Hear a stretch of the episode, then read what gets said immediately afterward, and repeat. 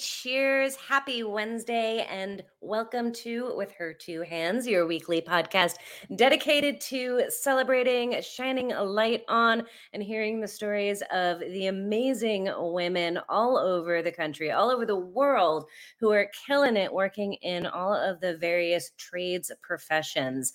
Uh, thank you so much for taking time out of your day, out of your week to join us and be a part of this conversation. If you're listening after the fact, happy whatever day of the week it is for you. Thanks again for joining us. Uh, as always, you can catch these episodes every Wednesday night live on YouTube and now on Facebook as well. So, whichever is more convenient for you. Um, we have archived episodes that are released every Monday evening. And then, of course, you can listen anywhere you get your podcasts. So, make sure wherever is the easiest for you that you like, you subscribe, you leave us reviews. The reviews we get, the more eyes are on these amazing women. And that, at the end of the day, is the point of all of this to, to spread the good word that there are tons of amazing, amazing women working in the industrial trades all over the world. My name is Bogi. I'll be your host this evening. And for this series, I am a master mechanic by trade, but this series is not just about auto mechanics. Of course, it is all about all women all across the trades. This episode is brought to you in part by Drive Time. A big thank you to them for their support and their dedication to encouraging more women to enter the automotive industry and for providing training and career guidance for them. If you're not familiar with them, make sure you go check them out at Life at Drive Time. And now, without further ado, let's jump into today's episode. I'm really excited to meet tonight's guest. She has had a really interesting journey from kind of growing up around mechanical things, having a, a natural curiosity and an instinct around them from the time she was young but hesitant to dive in full time. She pursued a career in something totally different, but it kept tugging back at her and bringing her back despite her best efforts. She eventually gave in, followed her passion. She has not looked back since. So I'm really excited to hear her story and all of her experiences. So please give a warm welcome to tonight's guest, Miss Krystal Stone. Hello, hello. How are hello. you? Hello, I'm fabulous. So excited to be here. I'm so excited to have you here. We've been this has been in the works for a couple of months now, trying to get get things worked out schedule wise. Yeah. Uh, between the schedule wise and honestly, I, I think we first started chatting last year. Yeah. Um, but I was in the process of buying my business. And so I was like, can you, I like kind of half jokingly say, oh, come back to me in a year. And you did. So I was like, oh, okay. Every once in a while, I actually remember things and do them. my memories. Well, why don't you introduce yourself to the fine folks at home, where you are, what you do, just a, a brief description of what you're doing, and then we'll go back in time and start unwinding the story of how you got here.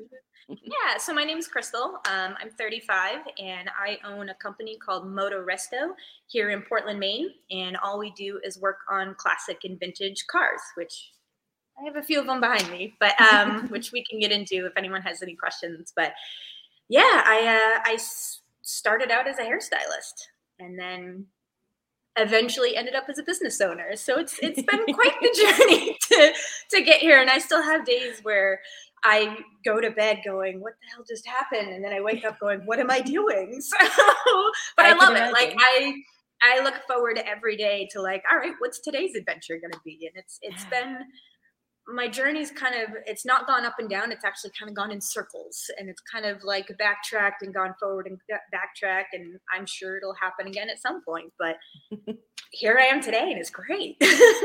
I love it. I love like hairdresser to restoration shop owner um on on the surface these are totally completely different career paths there's some similarity though, right? There's a various tools. Just yeah, well, and you're making things beautiful, right? Yes. Like you're you're creating something. It's creative. But how how did this come about? Take me back to to the beginning. Um, what was your introduction? I know you kind of got started with this with your your dad, right? When you were young. So my my dad is one of seven, six boys, one. Yeah and all of his brothers had two boys. So I, ha- I grew up with 10 guy cousins, um, and they all live in the same small town, or at least they all used to live in the same small town. So even though I went to ballet class twice a week, I still would go hang out in the garage with dad, and we'd go snowmobiling with my cousins and my uncles. And all we had was vintage snowmobiles. So there was always a snowmobile that would just break down. And so we'd have to fix it on the side. And so I was always curious about the toolboxes and curious like why did that catch on fire? And what is this? Like why do you carry spark plugs on you? You know just kid stuff. Um, but i've always it's just always fascinated me. Um, and i had uncles and cousins who used to race at a local racetrack that we used to have here and i always used to love watching them and i was like dad can we go in the pits? Like i want to be a part of it. Um, so that really kind of started my like no mechanic and toolboxes and like you know, my dad owns a small business with two of his brothers, so I got used okay. to the small business blue collar work life. Um, but yeah, no, I've I've just always been fascinated by tools and mechanics and how it works and you know, I might not know the exact terminology of certain things, but I can figure out how it works and why it works and how to put it back together. So that's just, I, I mean, that's that's the most important part, right? Take it apart, put it back it, together. Right, you can call it whatever you want. If you know how to fix it, that's all that matters. It's, it's, it's like a Ariel. It's the thingamajig, you know? Right. Totally. was um was Dad's business also in the trades? Uh, so we put up fences. Okay.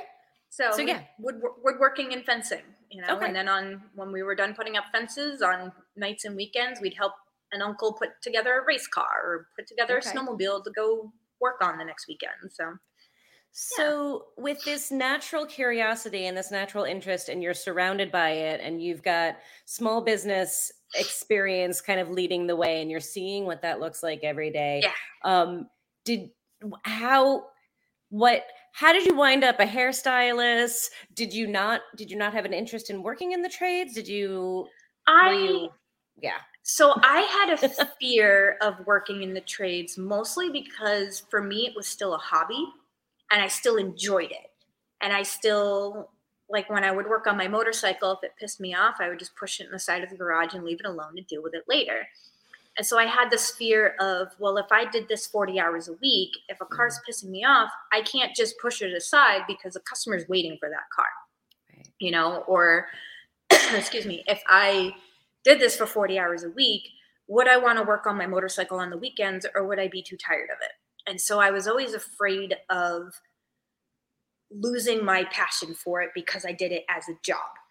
You know, I, I, and I, I enjoyed, you know, typical girly girl side of stuff too. I went to ballet, I, you know, I did theater and all that. And I, I enjoyed that side of things. And I had an aunt who was a hairstylist. So I was like, well, I'm afraid I'm going to lose this passion. So I'm going to follow this path and, and enjoy it. I love the creativity. I love meeting people. I love that side of things. Um, but to still be able to have the flexibility to then work on vehicles when I feel like it and when I want to. Yeah. So that's kind of how I ended up in that sort of, but I always still had a hand in working on it, just when I wanted to.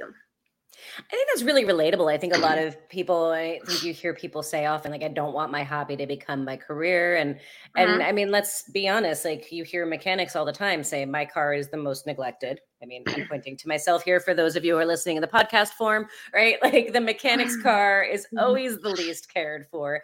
And it is for just that. Is that yours that you're pointing to? Right that, with the engine sitting on the table, that is ah. currently ah. my project right there. So yeah, no, I totally get it. yeah, they get they get neglected. So I totally get that. So I guess you just answered my question. Like, is is the was the fear justified? Like, are now that you are in the industry full time, have you lost the love for it? Yeah. Do you okay? I still have moments of frustration and I want to push a car aside, but thankfully, if I want to push one car aside, I've got five other ones that I can work on. so awesome. Yeah. So if you were talking to somebody else who said maybe what you were saying when you were young, would you would you encourage them to pursue their passion for their career or do you do you are you grateful that you went and pursued a different path for a while? I'm grateful that I pursued a different path first. Okay. Because it gave me a chance to see the other side of things and to I don't want to say grow up a little bit, but I think 20 mm. year old me probably would have gotten burnt out by it. And I mean, obviously, you make a lot of mistakes in your 20s, like most people. So, no, I think weird. um, so I, I think 20 year old me was not ready to do it yet. And so, for me personally, in my story, I needed to be a hairstylist first to be able to be the mechanic that I am today. That's awesome. I love that. So you become a hairstylist, and throughout this, you're still doing automotive or motorcycle mostly, or just what, what are you everything. doing? Everything. I so I I have motorcycles myself. I've always loved motorcycles. I, you know, I grew up on the dirt bikes and four wheelers and three wheelers, so it, it it was always a thing. It was like, when is she going to get her motorcycle? Um, and I have friends who have motorcycles, so I would try and help them out. Um, I became really good friends with a gentleman who owns his own motorcycle shop. So I was always like, hey, can I watch or can you help me do this? But I want to do it myself. Can you teach me? So not like full on apprenticing, but but still learning and absorbing everything that he taught me. You know how to do fork seals and how to change a tire and, and that sort of stuff.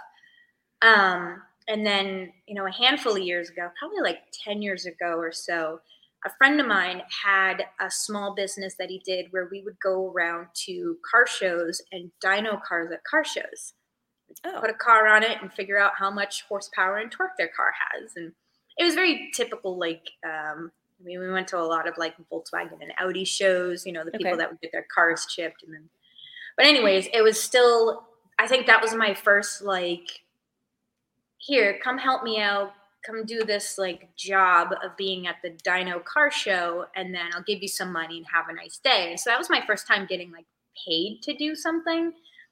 It was it was really fun and it was different and it was kind of that like little bit of a spark of like, oh, maybe I could do something like this someday, or I could if there was a way that I could do like both of them at the same time, you know, do half the week here and half the week there, like again, I still wasn't ready to just jump in full force. I still needed to, I'm one of those I have to tiptoe my way into the water. So I do that with the rest of my life. So I still okay. had to like tiptoe my way into being where I am now, you know? Okay. So this is not an uncommon theme for you. You're a tiptoer.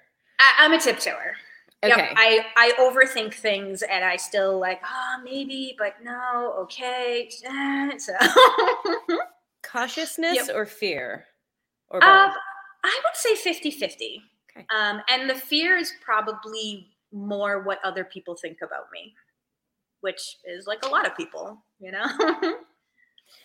so how how did people react and respond to to your interest in all things mechanical to cars and bikes and snowmobiles. I mean, it sounds yeah. like you kind of were always around people who supported uh-huh. it, family and a mentor they in the actually, motorcycle world.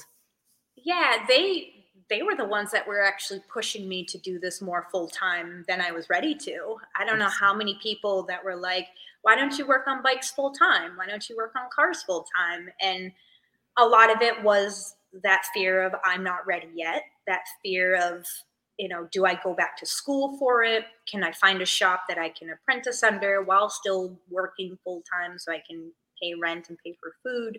Yeah. Um, yeah, it, it was just a a number of i mean everyone was super supportive i just needed to be ready for it myself and i i hadn't gotten to that point yet what do you think it was to, that that got you finally to that place of feeling ready like did some was it mental was it a mental shift did was there a situational change where you were like yes i am i am ready to do this now? Um, my life completely turned around in 2019. Um, okay. Not to get like too super personal, but we'll get a little personal. My my grandfather passed away in July of 2019, and he was a super mechanic. Like he was the kind of guy. He was my mom's dad, and he was a kind of um, person that if a mechanic couldn't figure something out, they would call him up and he would figure it out. He would, oh, it's this and this, and that. You know, he was just he was a mastermind, and I really, I really looked up to him, and he was he was a really important person in my life. And when he passed, I was also dealing with a lot of other interpersonal demons um, and going through different therapies and yada yada.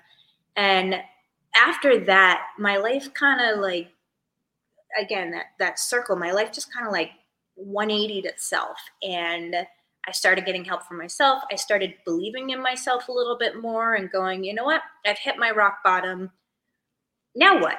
Now now what can I do? Well, I've already felt that, so let's push through that fear and do things that I'm uncomfortable with and see what it does cuz I've already gone down this this path.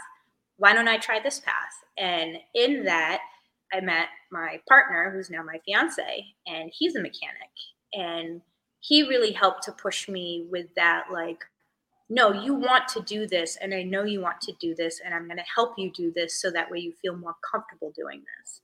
And that's kind of when everything started like falling into place for me i guess. I love that thank you so much for for being honest about all that and sharing that i think it's it's a, a phenomenal thing. I mean, seeing this, like everybody around you is like, yeah, this is what you're meant to do, right? Like, I just I wasn't ready myself, and I I needed yeah. to get there myself, and and even though I had the support, and even though people were telling me, I still had that little bit of fear that was like, no, you're not ready yet. You're not ready yet okay, now you're ready. yeah. And I, I feel like a lot of women I talk to have that fear is, is that they want to and they're not ready yet. And even though they have the support, they still need to feel it themselves. They they yeah. they will know when they're ready for it. Yeah.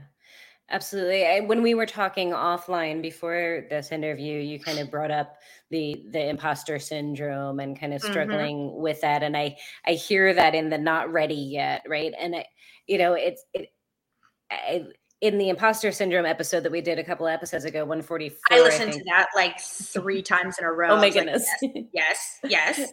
Yes. Right. right. Like how many people are in the industry for years and years and years and years and years and still don't feel ready yet, right? Still mm-hmm. don't feel legitimate or like they know quote unquote enough, right? Yes. So there's that question of like how mm-hmm. do we get ourselves over over that and move anyway and what i'm hearing from you is like partly it's a it's internal mm-hmm. work right mm-hmm. and partly it's really having the right supportive people around you and the people who are like we're gonna go we're gonna we're gonna do this like mm-hmm. let's go we're gonna do this like sometimes much. you need like the little like we're gonna mama yep. bird i'm gonna shove you off of the nest and you're yes. gonna fly a little bit yeah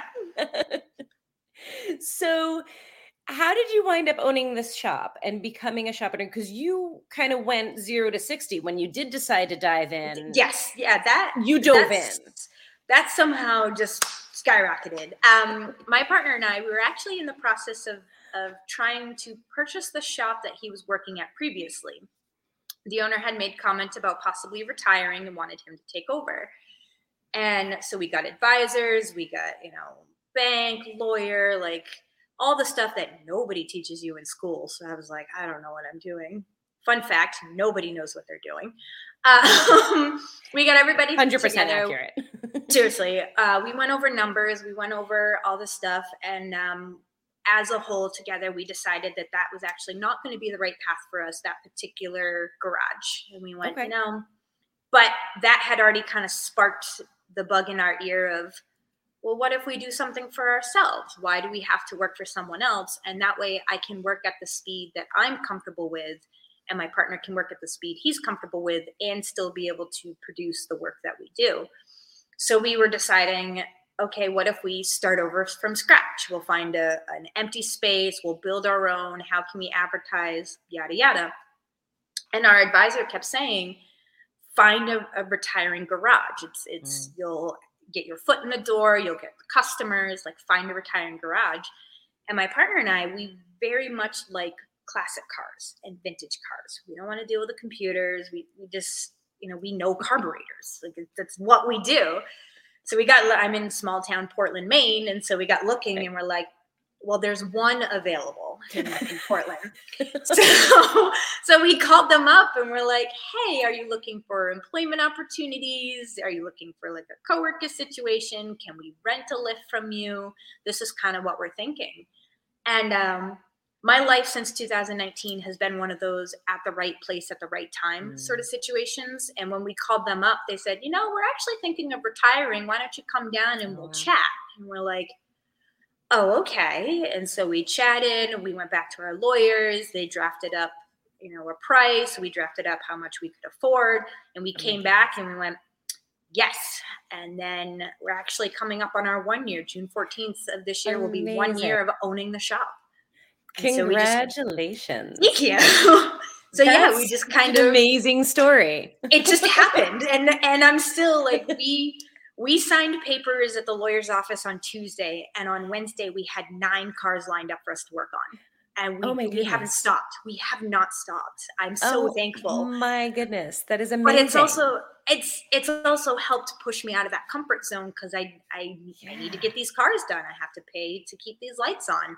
We've Mhm. since hired an, an employee. I have to make sure my employee gets paid Oh my goodness. um so we just we just go and if i get stuck on something um i mean we do have a full library of books that we can go through. We have the internet we can go through and i have two other resources which is my partner and, and my coworker. So i just you know if if if i get stuck i'm going to ask for help and luckily these two wonderful gentlemen they i mean they judge me a little but you know, they don't judge me too badly so i know you probably judge them right back a little bit, though. I'm sure. Oh, 100%. I have That's what bosses do, you know? totally 100. percent I have so many questions for you. Um, Have at it. I love I love that you said it it just happened and yet like how much work you actually put in to get to that place, right? It, it did not just happen. Let's be clear, No. everybody. right? Like first she put in a whole bunch of work on herself. Mhm. Then she put in a whole bunch of work learning the things that she wanted to be doing. And then you found an advisor and you explored and you laid out different opportunities and went through different scenarios to figure out which one was going to make the most sense for you. And that is huge because I think you probably are familiar with this too. Virtually every tradesperson that I know wants to be their own business owner at some point yes. right? They want to own their own business. Um, and yet, most small businesses fail, and it is because they're not going through those exercises that you and your partner did. Do you mind me asking, if we, if it doesn't dig too deep, why you chose not to go after that first opportunity? What made that wrong, as far as an opportunity? Um, without getting into too much detail or bad mouthing the last place, just numbers were not lining up and they didn't necessarily want to retire. They liked the idea of retiring, but they still wanted to be a boss. Gotcha. And we went, no, if we're going to buy something, we want to buy it outright and have it be 100% ours, something that we have control over, something that, again, I, I don't feel like I have to prove myself to someone. I can do what I'm comfortable doing and still have complete control over everything because I'm really good when it comes to being in control of things. so, and that's a big thing. And I, you know coming coming with the imposter syndrome of of yeah i probably should have gone to work for somebody in a garage or you know gone to school for it my my younger sister actually went to school for it so there was also that kind of like i don't i didn't want her to feel like i was copying her because she actually went in that direction and Okay. i had gone in a different direction. So i probably should have gone to school but i didn't. I probably should have worked at a different garage or worked under somebody first and learned as much as possible but there was that like again mm-hmm. that imposter syndrome of i don't belong here sort of thing. And so for me owning my own business even if my knowledge is still here i have the opportunity to get here because i'm allowing it to get there versus somebody forcing me to get there It's a really interesting perspective. I, it's it's almost like it could almost be seen as not imposter syndrome, right? It could almost be seen as like confidence, right? And yet you're saying that it wasn't confidence that drove you to going out on your own. It was the ability to control the situation exactly exactly and not be subjected to the rest of the potential Exactly. judgment or very interesting. yeah you i feel like if i oh go ahead No, no, no, go ahead, go ahead. I was just saying, I feel like if if I went into a different garage and worked underneath someone, I probably wouldn't own a garage and probably would still just be doing hair full time and just like nope that that didn't do what i wanted it to i i, I probably would have lost that hobby passion because it Very was a job interesting. Very interesting. Well, then don't shit on yourself about any of those things, going to school, all the whatever. It sounds like you followed the perfect path. Do you feel like dad having been a small business owner and having as a hairdresser because in a sense you went you are a, a Mhm. business a solopreneur business right when you're a hairdresser in a lot of ways um, do you feel like that prepared you and set you up better for being a small business owner now I think so. I it definitely helped because well, like all small business owners will tell you, is once you own a small business, it is literally your life twenty four seven. Like you yes. eat, breathe, sleep. Like this, this is one hundred percent your life. And so watching my dad go through it and his brothers, and like that's their lives. And sometimes they're working late nights, and sometimes they're working weekends, and and all of that. And then as a hairstylist, sometimes I have to work late to get a client in, or or you know my clients are texting me sunday night at nine o'clock because they need an appointment. So like i already had that mindset of working a lot and like sometimes i don't get a lunch break but it is what it is you know? So it it it definitely helped with going in that direction versus always working for somebody or working like the corporate job which nothing wrong with it just wasn't my background. That's fair. Do did because you deal with customers and with cars at the shop, so I'm assuming I would assume that being a hairstylist prepared you well for the the customer Yes. side of things. yeah, the the scheduling thing. I'm like, well, it's you know, I've got to schedule a hair color and I've got to schedule this oil change. So like, you know, just, they're both they both take time. So uh, yeah, and talking with people, answering the phone. Um, the thing I still struggle with with scheduling my car restoration business is not knowing how long things take, but what I've learned in this last year is old cars do old car things. And Mhm. we actually have a car back here, this little white one. It's a Mercedes 190, and it Okay. was supposed to take a day. And now we have to rebuild the whole engine, and it's going to be here for about a month. So old cars just do old car things. And so we really are still learning the scheduling process. I, I think we need to make bumper stickers that say that. That's a fantastic catchphrase. and that's what we say anytime you know we call a customer we're like you know it just did old car things and now we have to replace this and like the car Right. behind me it's a tvr which is just a really neat car um, but the carburetors needed to be rebuilt and then we learned that that carburetor really doesn't exist anymore and you can't find parts for it so now it's doing more old car things and we have to buy a whole new carb kit for it so it just it just does old car things yeah. So I laugh because that's exactly why when I had my general repair shop, we did not work on old things. if it was older than 96, we didn't touch it because old cars, if you look at them funny, they will break. yes Like you don't even have to touch it. You just have to look at it sideways and the door falls off. And you're like, I didn't, I don't, okay. Uh, yes, yes. Yes, yes. Uh huh. See, we think the opposite. Once you have to plug a computer in, I don't want to deal with that. No, no, thank you. How how do you handle that with customers when when old cars do old car stuff and suddenly it's this small job became a huge job? How do you approach that with a customer to help them understand and like be comfortable with it? The biggest thing is just honesty and communication. Um, you know, you just you can't really beat around the bush. You call them up and say, "Hey, bad news. This is what your car did. You know, this is what it takes. This is." you know, if you want to put this much money into it, you're more than welcome to. This is what it's going to take to fix it. Um, luckily, not all, but most people who own old cars understand that old cars do old car things. And there's a difference between spending $3,000 on a job to make your car the same exact car that it was, aka a Mhm. newer car that you have to do a brake job or whatever to, versus investing $3,000 into your vehicle to make it so it continues running and showing or make it better than it was before. And so there's there's there's a different mentality with customers between hey, you need new brakes and I have to replace your brake lines because they're 60 years old and they fell apart. and luckily, again, luckily with the customers, as long as you're honest and truthful and just, I don't want to say blunt, you have to be nice, but just, hey, your car Real. fell apart. Like, I don't, you want to come see it? It fell apart. Like, I don't know what to tell you. yeah, being real. That's awesome. Mhm. I, I think that's one of the biggest challenges that a lot of shops have is how do they how do they explain stuff? And you're absolutely right. Yep. It's just you just got to be real with people. You just do it. Now, you're in Maine. Yes. You have rust. 100%.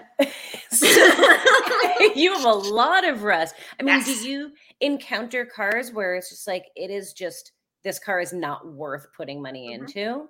Yep. Yep. And there's been a couple of customers that have come in going, I really love this car.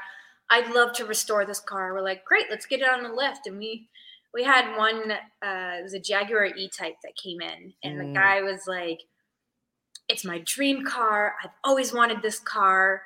And then, of course, he gave all the red flags of, "I bought it sight unseen on the internet, and it's an automatic." We're like, "Ooh, those are all really bad, bad things that you just said." and so he he gets it towed here. We're like, all right, well, we'll at least take a look at it. And it was it was rough. And we went to go put it on the lift and lift it up. And the lift started going up, but the car stayed where it was. And the lift was just going Mm. into the and we're like, oh no, put that back down. like, sorry. Mm. I hate to tell you, but you you wasted your money on this car. Just try and get rid of it, even if you can get half your money back. But Oh, it's, wow. it's not worth it. And then, you know, go on Bring a Trailer. You can find something on Bring a Trailer for half the price of what it's going to take for us to fix it. So it is it is a hard phone call to make, but sometimes like that's the phone call that you have to make. Right. No, I'm not going to do it. Yeah. Crazy. I don't envy you that one. Uh, that- that's why I live in Arizona where we don't have rest. Yeah. And then and then we get surprised. I mean, we have a T well, hidden way back there, but we have a, a Triumph TR7 Ooh. that a customer bought and engine was toast. We need a new engine. We actually talked him into putting a Honda K series engine in it. So we're we're doing a whole like fun resto mod with that. And we were concerned because it's a Triumph, it's a British car. We're like, I don't know what the underneath's gonna look like. And we put it up in the air and we're like, that is the cleanest Triumph I've ever seen. we're like, definitely put a K series in it, call it good. So You've you have a lot of really unique and interesting cars in your shop. I mean, this is you're, this is not a shop full of generic hot Mhm. rods and nothing against generic hot rods, but like you have This- this unusual outlier kind of vehicles. So you not only dove in, you dove into challenging cars. Is there a reason why you're drawn to these types of vehicles? I like classic and vintage cars, and some of it may or may not be my partner's influence where he likes challenges. Okay. and he likes he likes thinking outside of the box which a lot of his a lot of his push has helped me get to where i am today as as a mechanic there's a lot of things that i wouldn't have confidence in doing that he has helped me get there um, we had to adjust the suspension on a classic porsche uh, porsche excuse me Porsche 912. And it was one of those like you literally had to beat the crap out of it with a hammer. That's one of the photos I sent you, the, the tan Porsche, and I'm sitting on Yes. the ground just like, all right, here's a really expensive, really nice car, and I have to beat the crap out of it with a hammer to get the piece off of it. And previous to me meeting my partner would have been terrified of that. And he was like, no, you just hit there and there and that pops out. And I was like, well, if that's what he said, I'm just gonna have at it. So right. he he has definitely helped my confidence in being the mechanic that I am right now. Yeah. Oh, that's I, that's a great point. I think so much of the time it's like it's like uh, permission, right? Mhm. Like, oh, that that works. Okay, I can do that. Awesome. Yep. And I think that is the one benefit potentially of of like working at a shop with other people is like seeing other people's techniques and seeing that like that is a legit technique. Yes, I can do that. My instincts weren't totally crazy and like having having that as a sounding board for Mhm. sure. Oh, definitely. And again, with all these old cars, just because it might be a technique doesn't mean it might not work. Sometimes you have to light things on fire. And that's the only way it'll work. and that's always fun. oh yes. what is your favorite kind of work to do when it comes to working on vehicles at this point? Um, I kind of like the variety of things. Um, I don't. I don't think I have a favorite yet, but I think that's also because I still haven't done everything yet. You know, Nobody I haven't. has. No, but um, but like I've done some interior work. I've done sus- some suspension work. I've done some brake work. I've done some fuel line work. But like, I've not completely rebuilt a transmission or done transmission work. I've not done rear end work. I've not put an engine together yet. So I don't know if I have a favorite yet because I feel like I haven't tried everything yet. You know, I've only just briefly started welding and I want to get more into that. And that, so, like, I feel like I need to do more before I can go, yes, this is what I want to do. I hear you and I respect that. And I think it's just such an interesting, like, do you know how many master technicians with 20 years of experience in their belt have never rebuilt a transmission? And and yet this thing that we as women do Mhm. so consistently is I don't know enough yet. Yep. Right? Like, well, and I only say that because we have rebuilt transmissions. A lot of these classic cars, the transmissions need to be rebuilt. Yeah. So I'm I'm coming it from from a classic car standpoint of sure. I haven't done very many of the things that I know we have done at the shop Yeah. before. So Yeah. I want to be able to do it myself before I can go, yes, I really like that, or nope, that was garbage. So, fair fair and you know? like give yourself some credit for what you have done right i i i so often hear you know women will list off the things that they've not done yet and men will list off the things that they have done right that's and, very true. and make it That's very like true. every- everything right um even Yes. if they've done the exact same things that you have done um, Yes, so they're like, look at all the things I've done, and I'm like, I've done nothing. yes, give yourself some credit. Um, you have done a lot. Uh, anything that you dislike thus far that you've learned in working on motorcycles, cars, vintage? I'm not the biggest fan of interior work, especially Okay. like dealing with vinyls and there's a lot of like heating and stretching and gluing and making it so it lays just right and it's it's not very fun. We um last year I had to replace the headliner in an Oldsmobile Toronado. Oof. Yeah. And of course, the only day that I could do it, it was like 95 degrees outside, and I had to like hotbox myself into this vehicle to stretch the liner so it would stay where I wanted it to.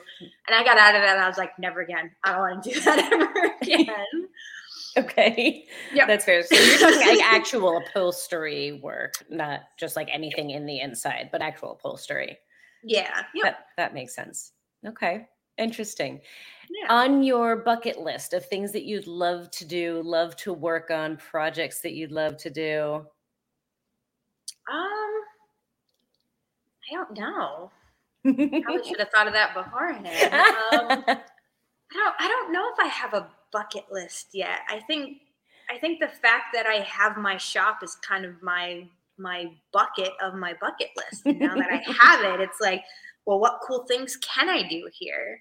I mean, so my my car that I've pointed, uh, it's a Lancia Beta Zagato, and um, it's it's a piece of work. It's an old Lancia, so everything was completely rusted out on it, and we dropped the engine out of it, and um, we we decided that we're going to do things slightly different. It went from a front wheel drive front engine car, and we're actually going to take the engine and put it in the back and make it a mid engine rear wheel drive car, which is the old Lancia Spiders okay. car Italian stuff. Um, but I'm I'm very excited to learn the process of how to custom fabricate and custom make and take take a car that's supposed to be this way and completely turn it around and make it this way. And like I'm really looking forward. I mean, it's I'm going to be frustrated and hate myself half the time, but I'm very much looking forward to when I put that key in and start it up and go, yes, you know, we did that.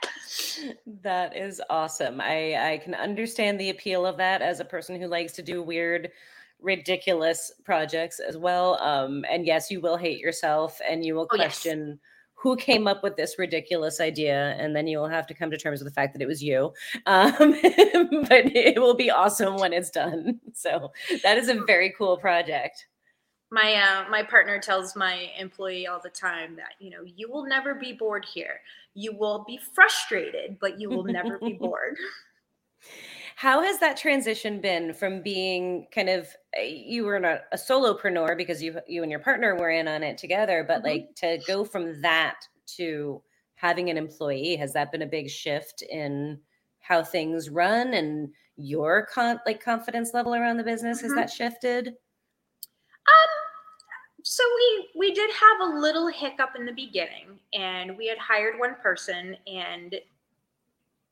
it just didn't work out um, and so that was definitely a little bit of a hiccup and like, oh crap, did we do the right thing? Did we not do the right thing? Um, but the employee that we have now, we were very lucky that we had actually, well, my partner had worked with him at the previous shop that we were trying to buy ah, earlier. Nice. So when all of that fell down, um, and we ended up in this shop, we're like, hey, you wanna, you wanna follow us over here? So we were we were lucky in that those two already worked really well together. And i'm very lucky that i my partner and i we work very well together along with living very well together. And knowing that those two work together the three of us were able to just fit in no problem. And that's awesome. it's it's i'm so thankful for that. And i'm so thankful because my employee he's young he's in his early 20s and okay. you know he's still learning as well but he he doesn't look at me funny when I'm like, hey, can you explain what you're doing? I'm not asking you as a boss to look over your shoulder. I'm asking you as as a coworker going, I want to know what you're doing. Can you teach yeah. me what you just did? So I'm very thankful for that. That's phenomenal and and and not always easy to find. So I'm glad you were able to find the right fit. I'm very thankful. how how do you and your partner balance? I mean, that is another huge challenge, right? Owning mm-hmm. a business with the person you live with, spending yes. all of that time together. How do you balance that? And what is your secret sauce to, to success?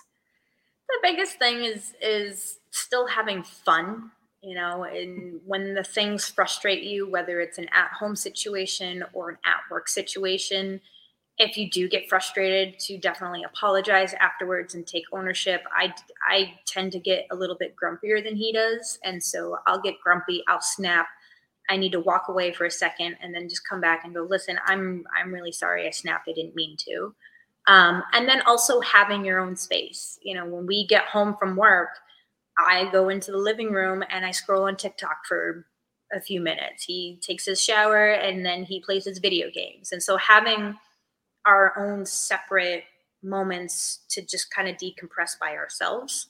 And then we can come back and go okay so this and this and this weekend i want to do this and the cat's this. And so having that moment of kind of mental separation of like okay we came home from work let's just shut our brains off for a minute and now we can come back and we are a couple. So it's it's it's finding the right partner and i feel like i've found the right partner to help me out with that it's fantastic and fantastic advice too. I think that's that's really good words for people to hear because um, it's definitely a thing that splits up couples and splits up ruins businesses. So it's uh-huh. um it's awesome awesome to hear that. So thank you for sharing your insight on that. And I'm like I said, I'm very thankful that I found someone who who doesn't doesn't judge me on my lack of knowledge with mechanic stuff, but also isn't intimidated by what I do know in the mechanical world. You know, he definitely doesn't um, feel emasculated by it, but also doesn't feel like he has to one up me and prove something to me.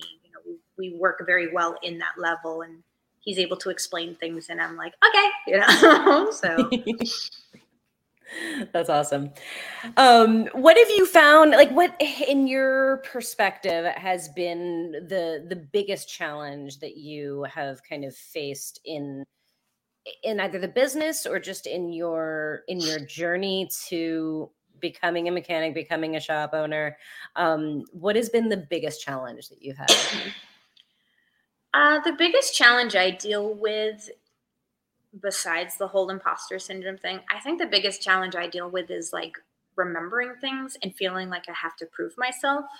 um, and especially in dealing with a, an industry that is primarily gentlemen who work it, and always feeling like I have to, you know, haha, I do know everything, even though I don't know everything. Um, that's definitely been probably my biggest challenge. And also in the running of the business, I have a lot of people who just assume that I'm like the secretary or I just mm. kind of hold the flashlight for them. It's like, no, I I actually do some of the work here. I know my nails look clean, but that's because I still cut hair two days a week because I can't give it up.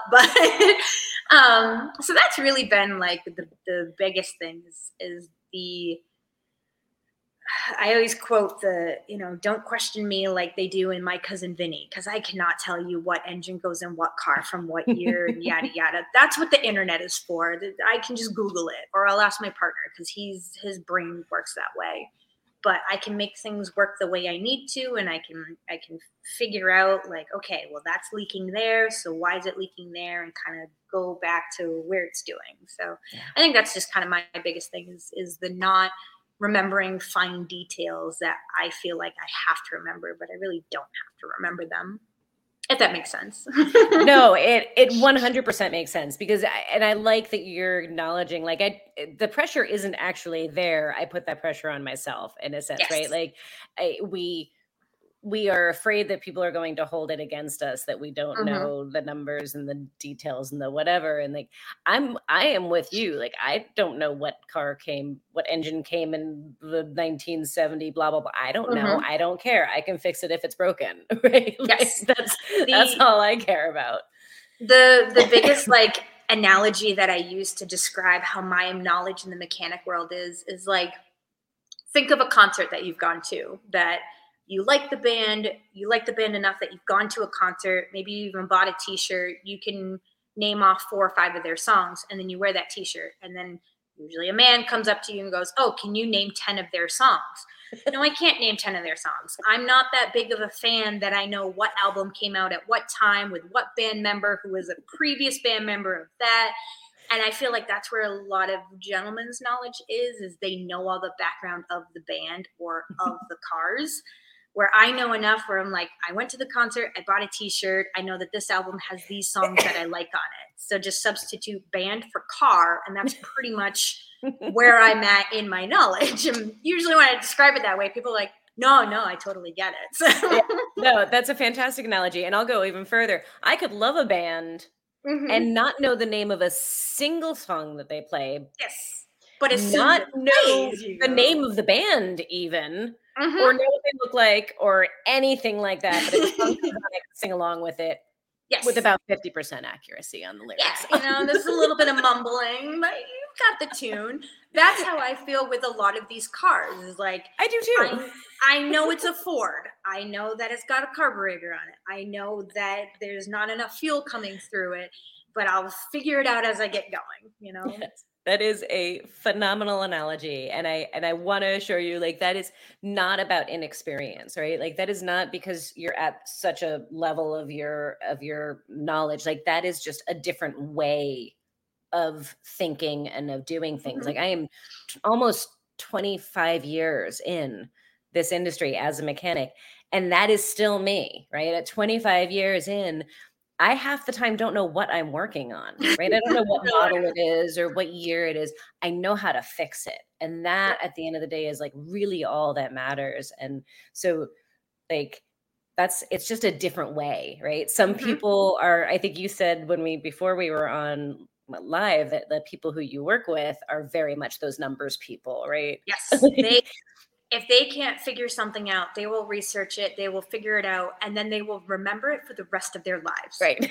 And that's awesome. That means that I don't have to remember for the exactly. They are my encyclopedia. that is not me, but it is it is nice to, to have those people around for sure. Yes. but I will do all the behind the scenes business stuff. They have like our big joke here is I don't know how many times I've been on the phone with Spectrum trying to figure all of the Spectrum stuff out, and they have no idea. Like, um, internet. Oh, okay. yeah, inter- internet and phone. I've been fighting with them for months because why not? Joy. Um, Joy. But so you know they would have no idea what it came to for behind the scenes to keep the business Right. going they don't Yeah. know what bills has to be paid what you know license has to be taken care of so i take care of all of those sides of things i need to remember when a bill is paid they can remember what model took what carburetor so like works for me and it's all just different types of knowledge and i think that's Mhm. something where we get caught up often and and the heart of imposter syndrome i think often is right it's it's i heard somebody say recently i love that it's not how smart are you it is how are you smart and like what how like what is your type of intelligence Mhm. where is your strength what is your thought process? And there's different ways to be intelligent and just because you can't rattle off numbers does not mean that you don't know your stuff right? Mhm. and and vice versa right? So yes. um, i, I much think so. there's like this need for a greater appreciation and understanding that there are different ways to be smart Mhm. um and that i feel like when that happens then we start to alleviate this pressure that so many of us feel that we wind up internalizing and turning into Uh-huh. imposter syndrome and feelings of not enoughness and it's very all of the rest. intimidating. And like I'll admit, so I'm I'm gonna fangirl for a second. I've been watching you for years. I've been listening to you since you've started it back with I think it was Trades Girl Happy Hour. It used to be called trades lady happy hour yep Trades Lady. Um, so I've been listening to it, and I would listen to women who have been doing this for 10, 20 years, and being inspired and intimidating going oh man i've only been doing this for just a little bit of time. There's no way i can you know be up to that level.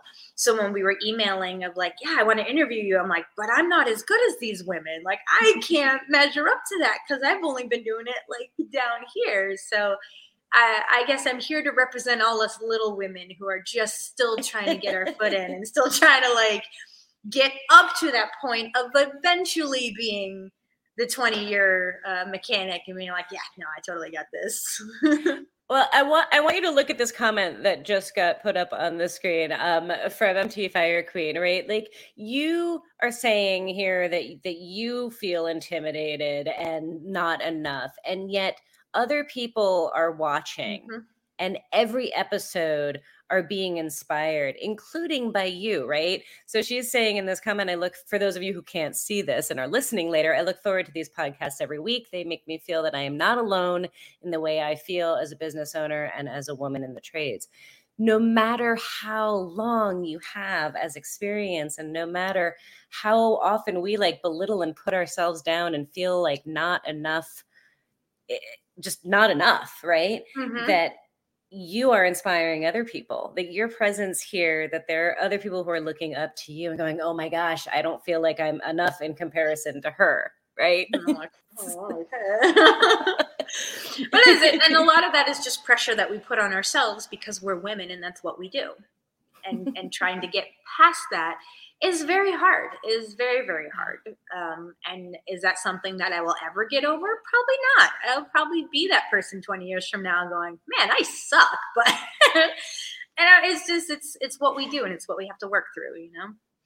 So you've got a really interesting attitude and I love I love this. It's it's fascinating to me because you both speak often about downing your own skill level, kind of putting yourself down and minimizing what you know and what you do and making it seem smaller. And yet at the same time, you have this beautiful confidence that is you're outgoing and you're try. like, and you're doing the damn um, thing.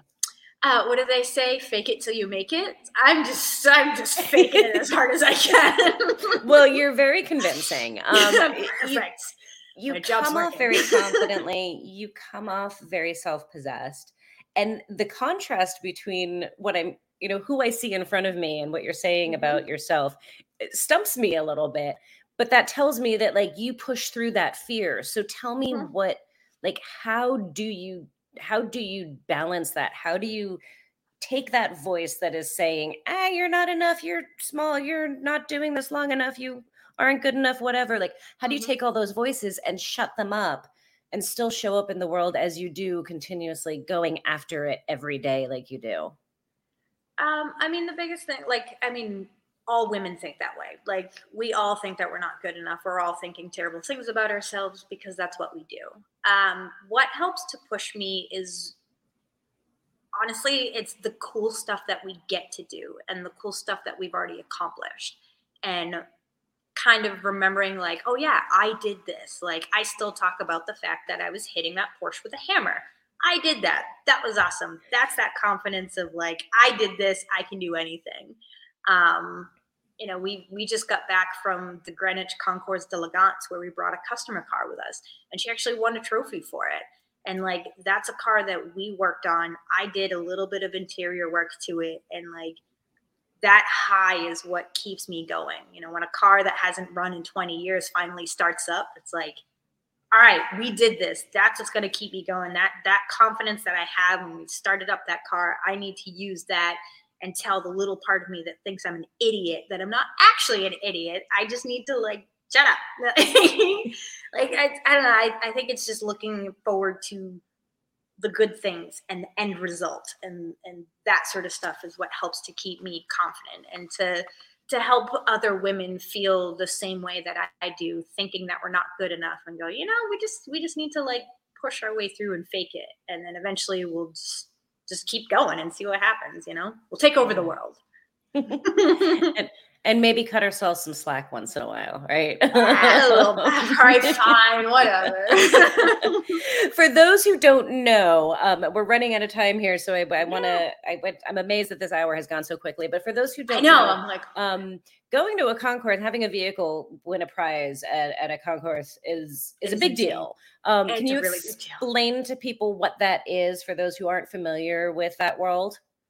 The Concours d'Elegance is one of the most prestigious car shows that you could ever get into. It is the best of the best. It's um, when somebody says a car is a concourse car, that means that uh, that is literally the paint is perfect, everything is perfect. It runs, it stops. like it's it's the highest grade that you could give a car. It is impossible. It's not impossible, but it is so hard to get a car accepted into the concourse. There's a whole like 18 step thing that you have to do to see if you can get accepted. And then once you're there, they line you all up. I mean, where our car was parked, there was like $20 million worth of sports cars just sitting in front of me. And I'm like, what am I even doing here? I'm just a small town Mainer. Um, and so it's it's a very big deal and you get judged and like I mean, there's dudes walking around in clipboards and they're like navy blue blazers and they're asking you a million questions about your car. And you just have to be like, yeah, it's this is what it does. This is its history. And it's it's crazy. It's absolutely crazy. And I love it. But it's so overwhelming with the types of cars that you will see at the show. You know, cars Yeah. that they only made a hundred of. And like here's one of 100 just sitting there. And you're like, what? So it was really cool. It was a really I enjoyed being a millennial, being there and mm-hmm. representing a car. Most of the vintage cars are owned by older people. So I was very excited being a millennial there and being a woman there, helping to represent this car. And it was it was amazing. It was absolutely amazing. That's awesome. That is a have- huge accomplishment. Congratulations. Thank you. I have photos of it all over my Instagram and stuff if people Awesome. want to see what the car is, but it was it was amazing. So perfect lead in. Where can people find you if they want to check out your Yeah. shop, if they want to check out your work, um, and just follow along on your journey and show you some support? Where can people find you? Yeah, so it's just Motor Resto Maine. Maine is in the state, M A I N E. Um, and that's our website too, is motorrestomaine.com. Um, I do have a TikTok page that I don't post too much on. My employees trying to work on our YouTube channel, but honestly, we've just been so busy that we It's so much don't work. get it. Oh, it's so much work, and I can't afford to hire a, a social media person right now. So we take videos and then we go, I'll post that next year. I'll deal with it. I Uh, but for the most part, that. I, yeah. So I try and update at least Instagram and Facebook as much as I can with just some of the cool cars that we're working on here because they are they're really cool cars I have behind us. You have some Yeah. very cool cars. I feel I feel a little bit bad for the folks who are listening in podcast form because they don't get to see them in the background, but there, there's some pretty cool cars back there. So cool. definitely make sure you go check Krystal out on Instagram and on Facebook to see all of her cool projects. we're almost we are out of time we're going to go a few minutes over because i have one final question i want to ask you um, and i know we've covered some of some of these things already but um, if you have the opportunity uh, to to talk to little baby Krystal a little younger young version of yourself what are your words of advice to her? Just keep going. Just just keep going. Trust in yourself. You're going to make the right decisions and you're going to continue on your path even if it feels like it's too dark. You know that mm-hmm. tunnel will open up at the end of it eventually. Awesome. Awesome. i love it I love the crazy path your life has taken. Um, I, I, love crazy. your perspective on it. I love your attitude about it. Um, I think it's fantastic, and it's been really fun watching this business grow and watching you grow thank into you. it. It's gonna be great to continue to watch your career as it unfolds. So thank you thank so very oh, much. Thank you. Thank you for you. agreeing to be here. This was great. You were a ton of fun. All right, folks at home, thank you guys so much for tuning in and spending an hour of your week with us. I hope you enjoyed meeting Krystal as much as I did and hearing all about her incredible journey and her great perspective. Uh, make sure you definitely check her out on social media to follow along on her adventures. And of course, make sure you're following with her two hands on all of the things on Facebook, on Instagram, on YouTube, um, on wherever you like to listen to your podcasts. Uh, every Wednesday night, 5 p.m. Pacific, 8 p.m. Eastern, we have a brand new episode that is live streamed on both YouTube and on Facebook. Every Monday, we release an archived episode from this series' past life as Trades Lady Happy Hour, which lived on Instagram. So we release one of those past episodes. Um, and you can, of course, catch all of these episodes wherever you listen to your podcasts as well. So make sure you hit like, hit subscribe, keep up to date. Come back next week to meet another incredible tradeswoman. We've got some really fun stuff in store for you guys over the next couple of weeks. So make sure you stay tuned final big thank you to our sponsor for this episode, Drive Time. We appreciate their support over the years on this series and their support, more importantly, for women in the trades and creating opportunities for them. And the biggest thank you goes to you guys for spending part of your evening with us. Thank you so much. Until next time, be good to yourselves, be good to one another. Have a good